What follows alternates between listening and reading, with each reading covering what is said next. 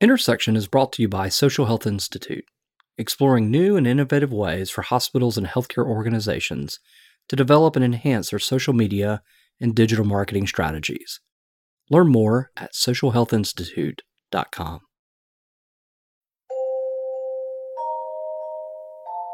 I think our faith um, naturally leads to action and service and love. Welcome to Intersection. I'm Bobby Rettew, storyteller. My name is Reverend Mary Jane Wilson Parsons. I'm co pastor at Seaside United Methodist Church in Sunset Beach, North Carolina. What is your greatest passion? My greatest passion is to assist others, uh, to learn how to be the hands and feet of Christ, to learn what their ministry is as disciples of Christ and help them to be equipped in the world to go out and serve. Since 2013, the Duke Endowment has funded summer literacy programs in North Carolina designed to engage United Methodist rural churches and improve literacy among elementary school students in their communities. These summer literacy programs are providing more than just building confidence for the children. These host churches are providing nurturing relationships, nutritious meals, daily enrichment activities, and more importantly, a safe space for families to engage and chart a path for the future. I met Reverend Mary Jane Wilson Parsons in June 2018. She is a co pastor at Seaside United Methodist Church in Sunset Beach, North Carolina. She recognized a need in her community, beyond the resort golf courses and high net worth retirees, that there are large pockets of poverty where underprivileged elementary children needed help. They needed help with basic literacy skills, especially during the summer months. This is called the Summer Slide. I found a unique intersection in this story, one that we at Gray Digital Group were telling for the Duke Endowment to recruit more United Methodist churches in North Carolina to host summer literacy programs.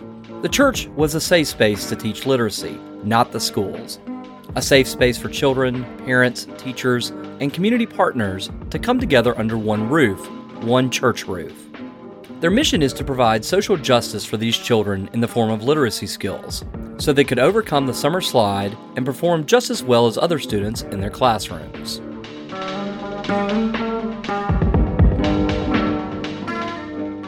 Describe where is Sunset Beach? Uh, it is where in North Carolina as it relates to the Outer Banks and all the other stuff. Okay. Sunset Beach is in the extreme southeast corner of the state. It is just north of Myrtle Beach. It is about an hour south of Wilmington, North Carolina. And who lives here? Like, who, when I rode here, I saw golf courses and golf courses and golf courses and golf courses. Who lives here? We have a lot of retirees that live in this area, folks who have retired from professional careers of all sorts, the gamut, you name it, uh, from teachers to doctors to lawyers to um, all kinds of professional people, people who've worked in the government. So it's a pretty good wide array, but to put this in context, our connection is through the Duke Endowment. Mm-hmm. So, working on a project together about literacy here in uh, at Seaside, but the Duke Endowment funds one of the areas that is most committed to is the United Methodist Church, specifically United Methodist Church in North Carolina, the rural church. And you're considered a rural church. First of all, let's describe the rural church of North Carolina. What does that mean? And then let's talk about Seaside. So okay. describe that. I think most many rural churches in North Carolina are isolated from one another, isolated from communities. They're small churches. Um, sometimes they're struggling churches, um, but they're very disconnected. There's a lot of geography in North Carolina that is rural. So we are located in Brunswick County, not in one of the municipalities of Brunswick County. And so we are considered a rural church. We are a bit of an anomaly because we are a very large rural church. We are a church of a thousand members. We have about 525, 535 in three worship services every Sunday morning. Talk about volunteering. You when we talked last time in our interview for this for this project we're working on, this video we'll share later at some point. We sat down and had a conversation about the volunteering here. That people come here to retire and then they get bored. Mm-hmm. Describe that for us. Okay. So uh, people do come from all over the state of North Carolina and other parts as well. Seaside is affectionately referred to as the Yankee Church of the area. So we have many people that come in from up north uh, to retire.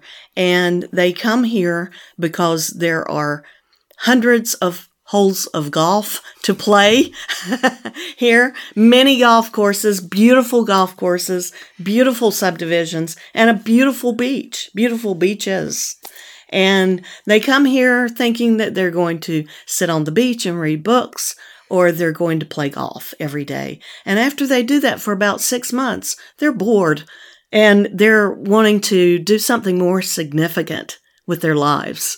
And that's why you have the congregation demographic that you have. To kind of describe that for us. Yes, it, it's a professional congregation. It is an awesome, awesome congregation, diverse congregation of uh, professional retired people uh, with vast experience in all walks of life and so much to give to the community. So this is an interesting thing. You know, I, I grew up in a Baptist church and when I think about the church, I look across the space and there's a lot of families with children.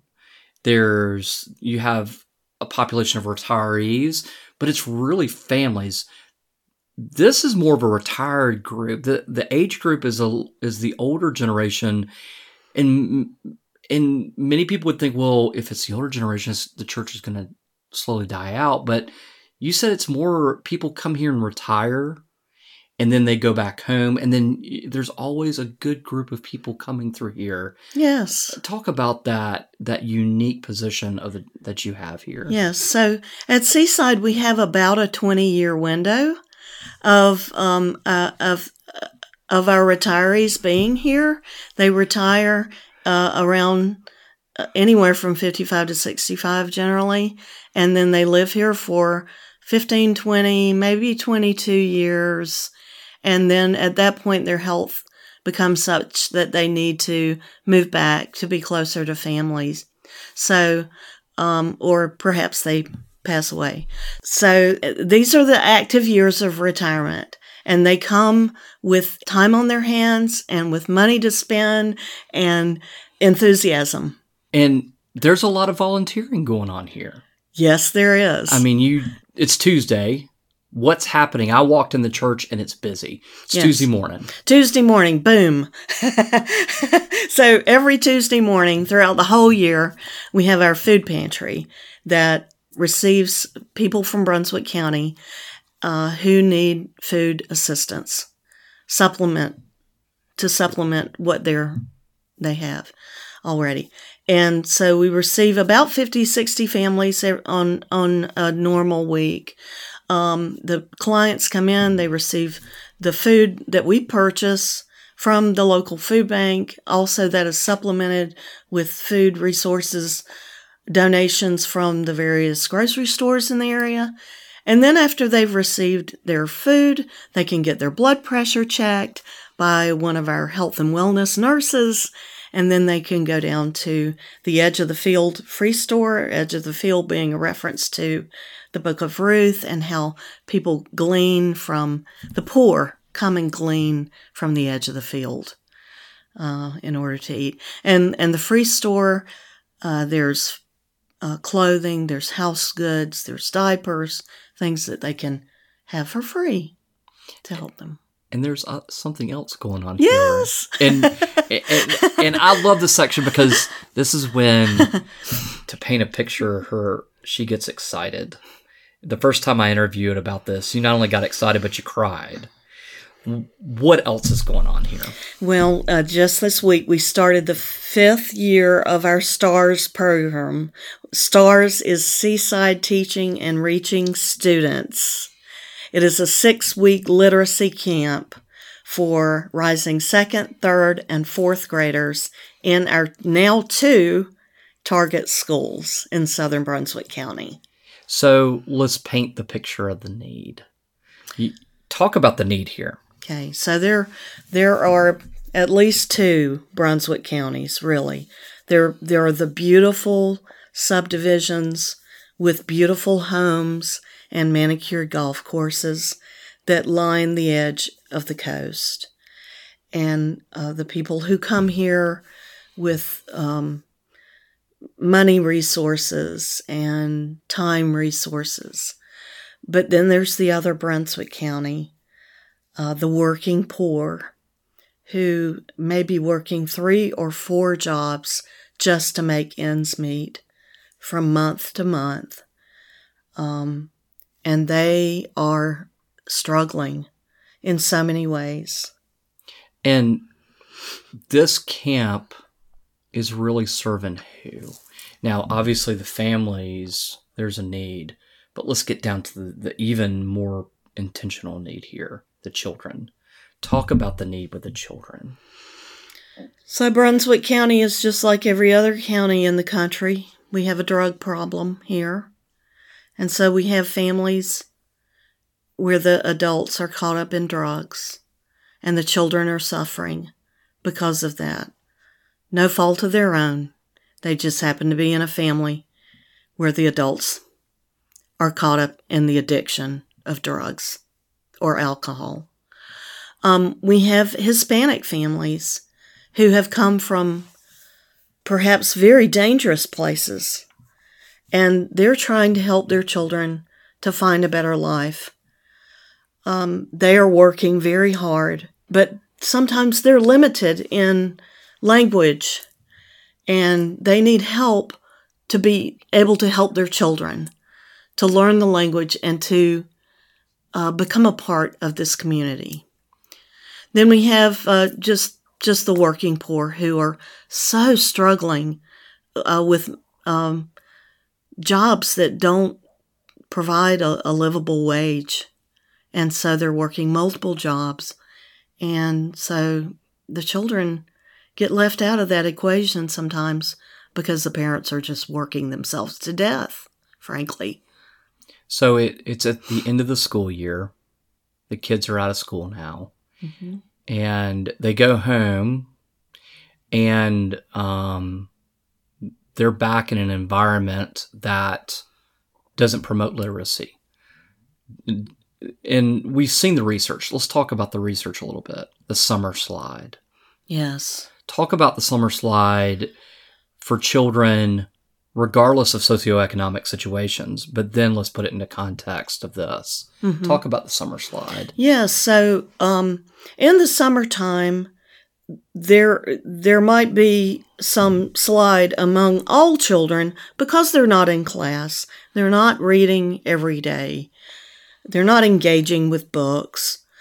Um, but the the more affluent children the children in higher socioeconomic levels, they're they're going on vacations. They're they're going to museums. They're they're continuing to engage because their parents have time and resources, financial resources that can help those children to engage. So the the summer slump or slide is not as great for them, or maybe not at all.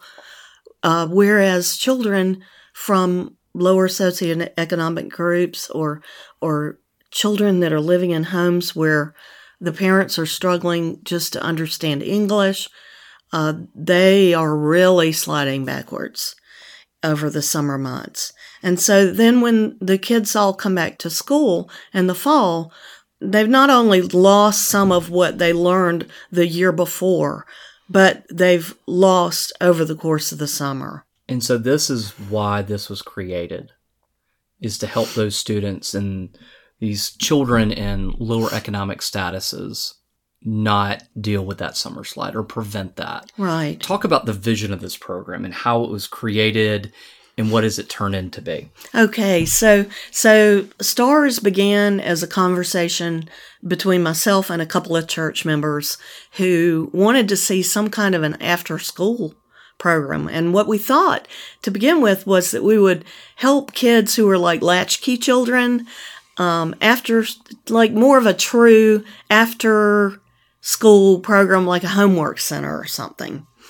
Um, with the help of the Duke Endowment, we expanded that vision tremendously to think more in terms of that summer slump, that summer reading loss, and helping children who who lose ground every summer um, to to not lose that ground, but to help help them. And, and these children that that are identified by our target schools we know that even though they are just maybe rising second graders, they are already falling behind their classmates. And, and, uh, so second, third, and fourth graders that are beginning to fall behind already. They're not where they need to be in their reading. And if, and if we don't help them catch up, they're never going to catch up. I was just in the classroom with there's four classrooms at the church, and I've walked through. I've been taking pictures and capturing video, and I look at the faces and I think about. I was thinking about my children, and then I thought about them, and I was listening to the teachers work with them, and I was just amazed how their faces lit up the moment that they got out of the car and walked through the door. Talk about what this means to these kids. Oh my gosh. Just last night, after the parent uh, family dinners that we have on Monday nights, one of the STARS kids, now this was at the end of the very first day of STARS for this year. One of the little girls walked up to me and she said, I want to stay here. Can I just stay here? all night and and just I want to stay here forever. and um you know, by the by the end of the six weeks, man, they are super pumped. They just they want to come back here every summer. Um, they love it. They love it. Even though they're sitting in classrooms in the mornings with teachers from the school system and teachers' assistants from the school system. Um, they're they're just loving it. You're wiping your tears. Why? It touches my heart that these children are um, that we're ministering to the children. Let's talk about how we're ministering to them. Okay. I, I think about, and I, I want to set context here for me personally. Mm-hmm. You know, I have a daughter who's six, will be seven. She's in kindergarten, going to first grade. And we just had twins. And we've had a conversation about uh-huh. that. And the first year with the twins was a very tough year. And she started kindergarten. Mm-hmm. And kindergarten became her happy place because our house was just crazy. I mean, we had, we were just trying to figure out how to take care of twins.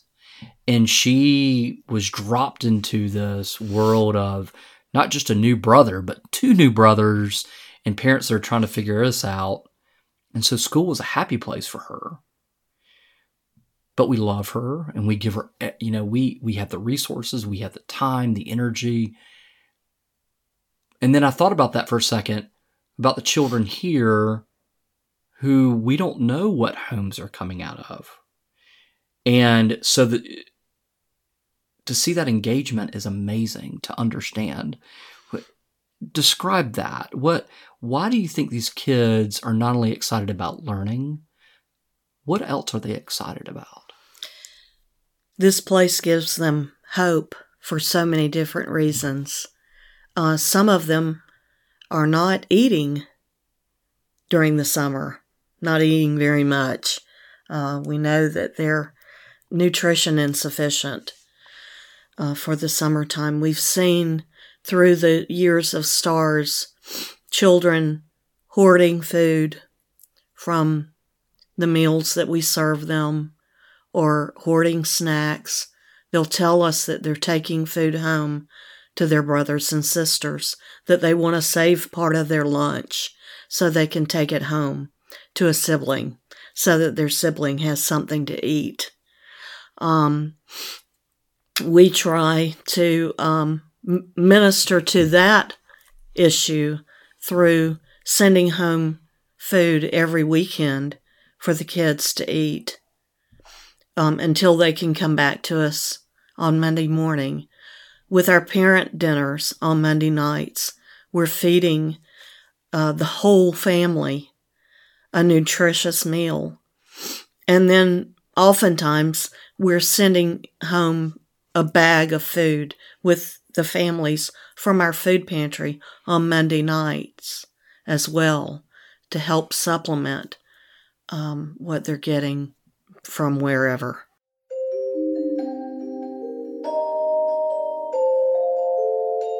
Now, a quick break to give a quick shout out to the network that supports Intersection, Touchpoint Media, a collection of podcasts dedicated to discussions on all things healthcare, including digital marketing and online patient engagement strategies, CIO and technology strategies, the challenges of the online physician, the power of the e patient, and most importantly, the power of storytelling.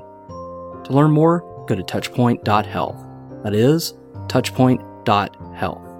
Let's rejoin the show.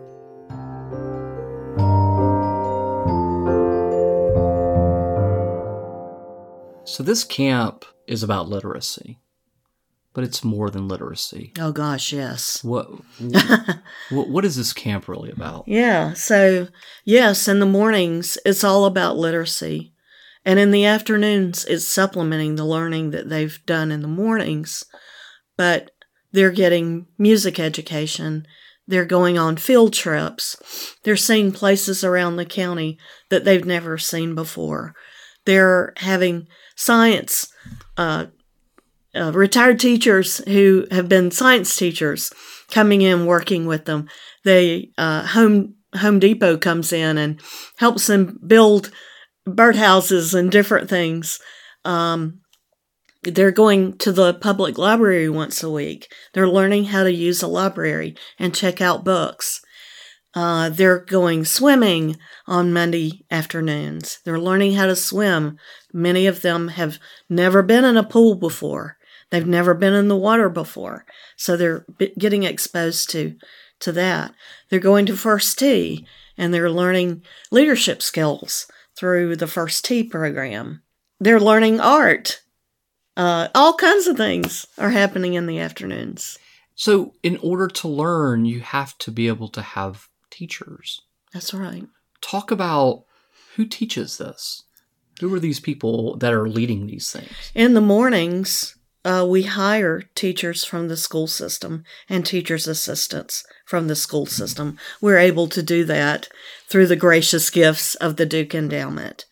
In the afternoon, it's all volunteers, except for a couple of leadership positions that are overseeing.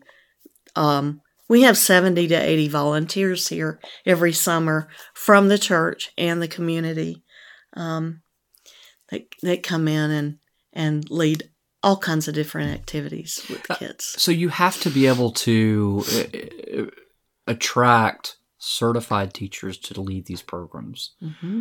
Is it hard to find these teachers? And talk about that a little bit. Um, no, it's not hard to find these teachers. In fact, because unfortunately, North Carolina teachers are not paid very well.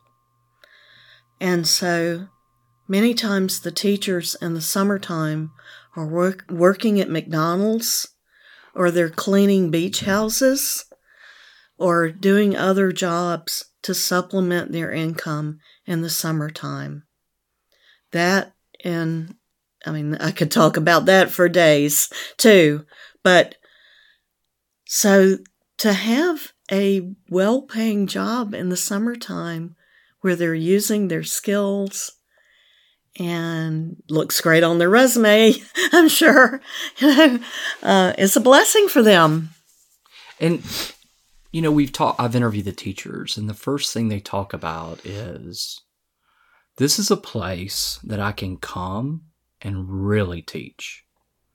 That in the school system, I have a curriculum, I have to follow certain guidelines, but I can come to Seaside or I can come to a rural church and I can not only teach, but I can also inter, intermix my faith in there too.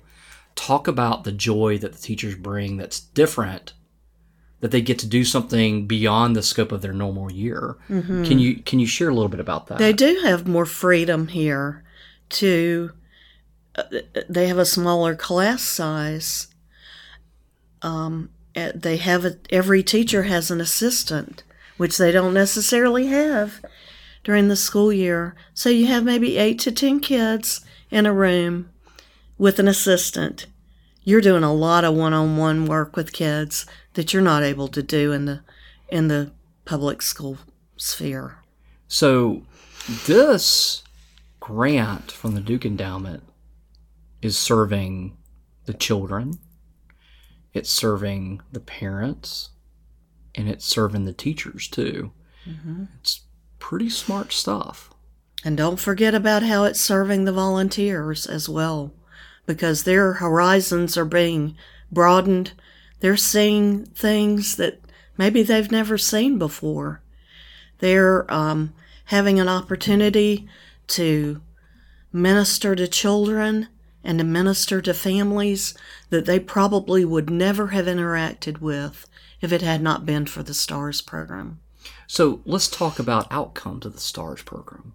It's got to be successful if you keep on doing it. Yes. You know, it's got to hit some metrics because the Duke Endowment really encouraged tracking. Talk about the success of the program each year. So we have to we have to smile because um, the Harvard researcher that the endowment brought on board to help us to see positive outcomes and to track data. Um, she was skeptical when she first started working with our program and with the Ubuntu program, which is in Statesville, uh, across the state. Um, and she didn't see how a six week program could make a real positive impact, really move the needle for these kids. And after she looked at the data and saw what was happening in the school system with these children as we have as we have tried to follow these children now uh, for four years and seen how they have moved into success in academics she had to say, you know, I was wrong. I I really I really didn't think this would make an impact. But gosh darn it, it does. so so what type of metrics are showing that there is success? Is it increased scores? Talk about the scores and yeah, all that stuff. Scores are going up. Yeah. DIBELS scores. Mhm. Yes, and they're and then the kids during the school year are doing better academically than they have done in years past.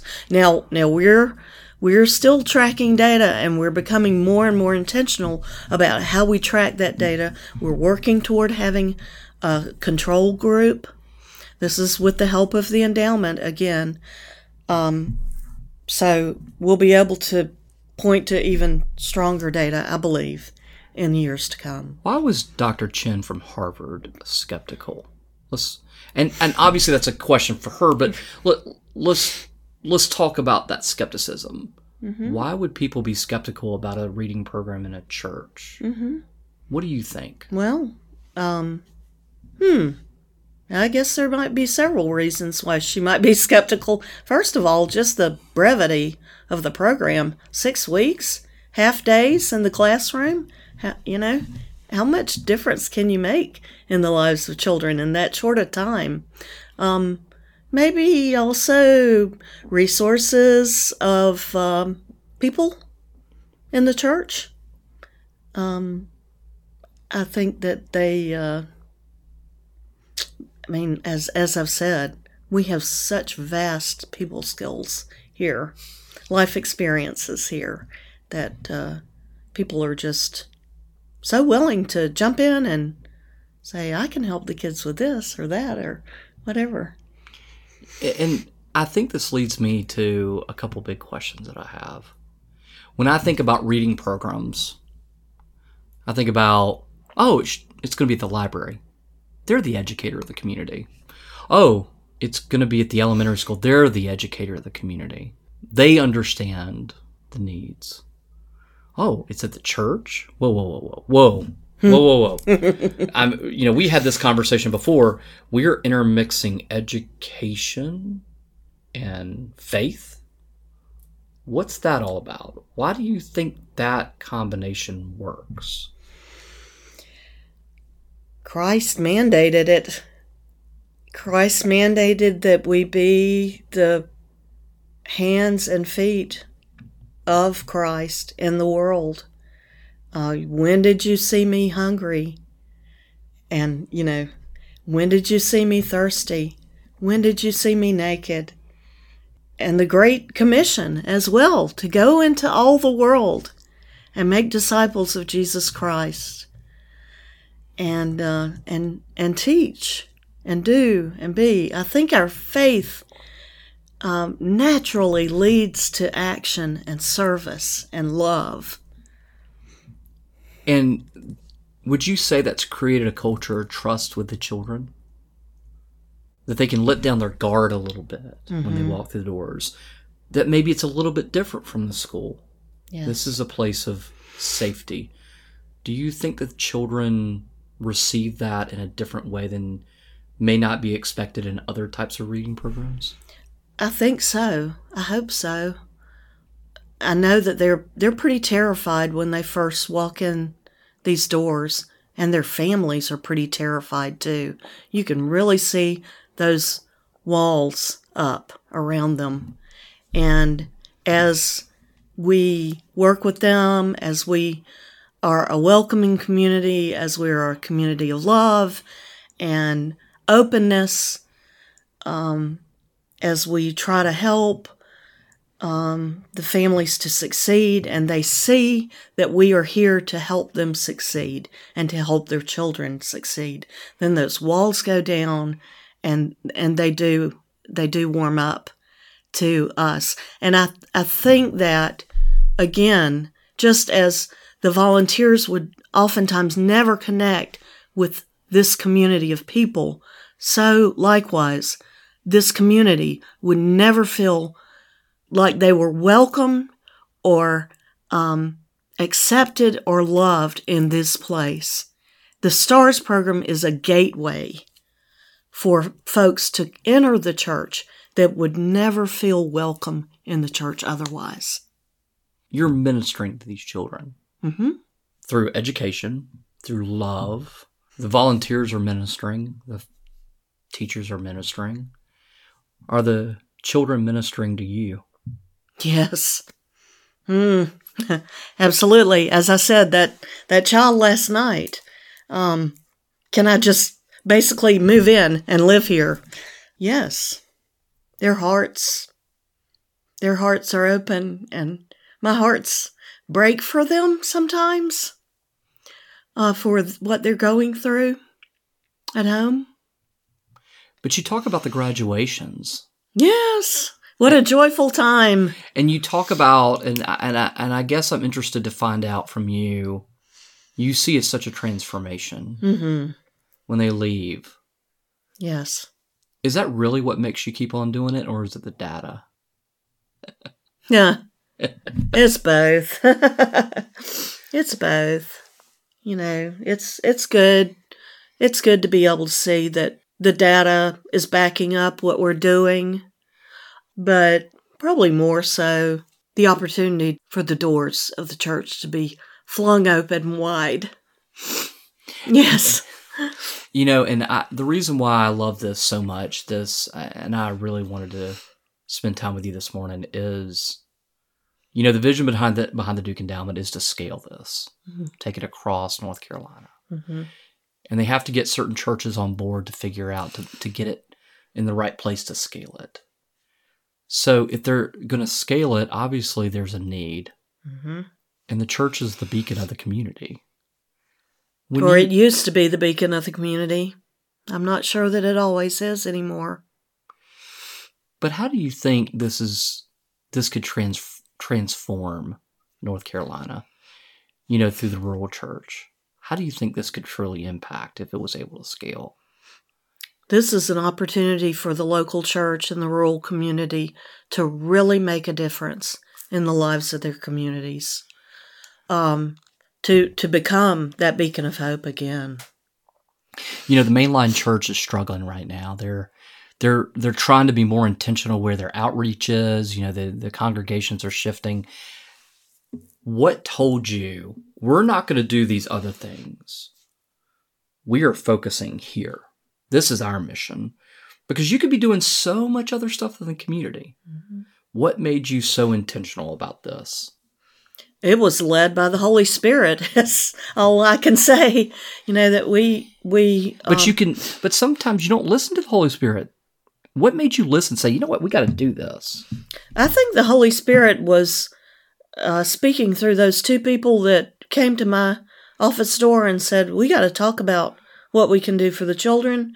When I when I put it out to the congregation one Sunday morning and in sermons and in all three of our services and people just flooded me after the service and said sign me up sign me up sign me you know the holy spirit was speaking to those folks that morning and it was just evident that this is what we needed to do. This is where we needed to go. And then going to annual conference sitting uh, in the back of the annual conference room and writing the grant to the endowment with with June Atkinson, the uh, state and you know head of public instruction, there as a keynote speaker that year, um, just telling the whole annual annual conference how great, how dire the need is that we help children in our communities.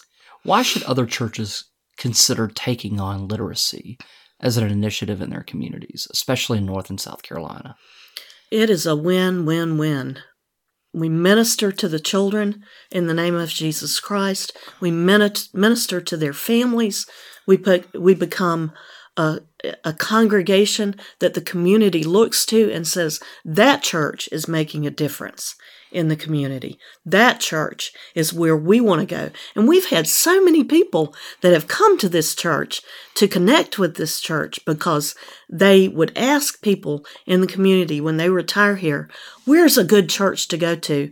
And people point to Seaside and they say, that church is involved in missions. That church is making a difference.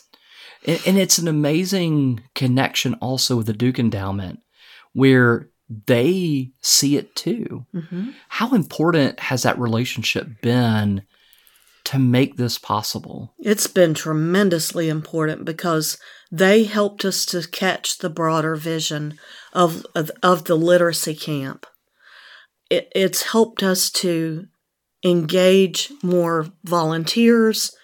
Our capacity has grown in in our our volunteer outreach. Our connection with the community, with civic groups, with other nonprofits in the in the county, and and then to connect with the families on a more meaningful level than just you know if we had followed that dream of an after school program it would have been a good program and we would have we would have helped some kids but man we are really you know, we're making a difference connecting with the families, not only the children, but the families. And it's a lasting connection. Um, I want to wrap this up because you're a busy woman, but last couple thoughts that I'm I've always been inspired by is I've worked with a lot of different foundations. And the work of the Duke Endowment isn't really talked about much. It's an undercurrent. You don't hear about them much, but the work is amazing work.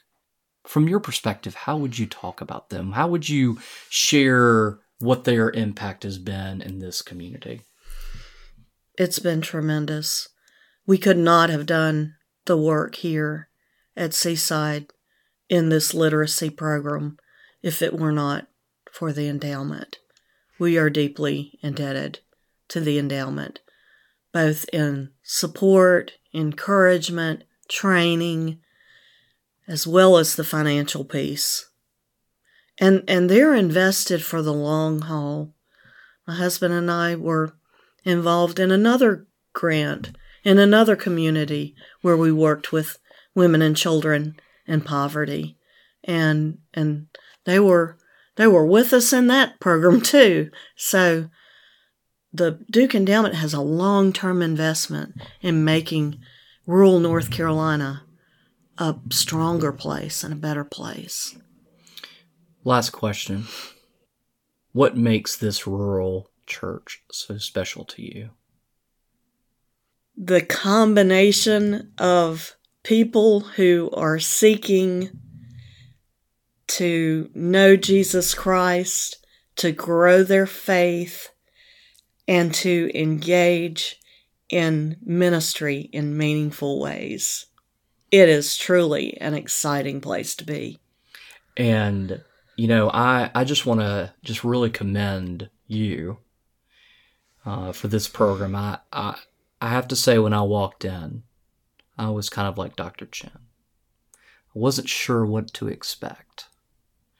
And then I met the people and we interviewed and we talked and I saw the passion. I heard it from the volunteers, I heard it from the teachers, I heard it from you. And then I saw this morning capturing the imagery of the of the children. Mm-hmm. And there's you just can't describe it, can you? It's magical. It's of God. It truly is of God. Thank you for helping us to to get this word out so that other places, other churches can find that that magic that's of God.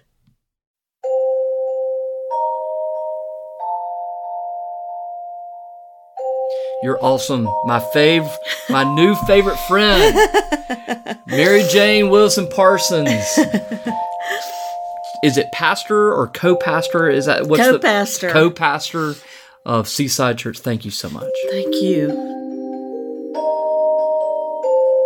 Thank you for joining us. We hope you enjoyed the conversation and exploration. Most importantly, the many intersections inside the world of storytelling. Intersection is powered by Touchpoint Media Network, a podcast dedicated to discussions on all things healthcare. Go to touchpoint.health for many other podcasts exploring digital marketing and online patient engagement strategies, CIO and technology strategies, the challenges of the online physician, the power of the e patient, and most importantly, the power of storytelling. To learn more, go to touchpoint.health. That is, touchpoint.health. Have a good day.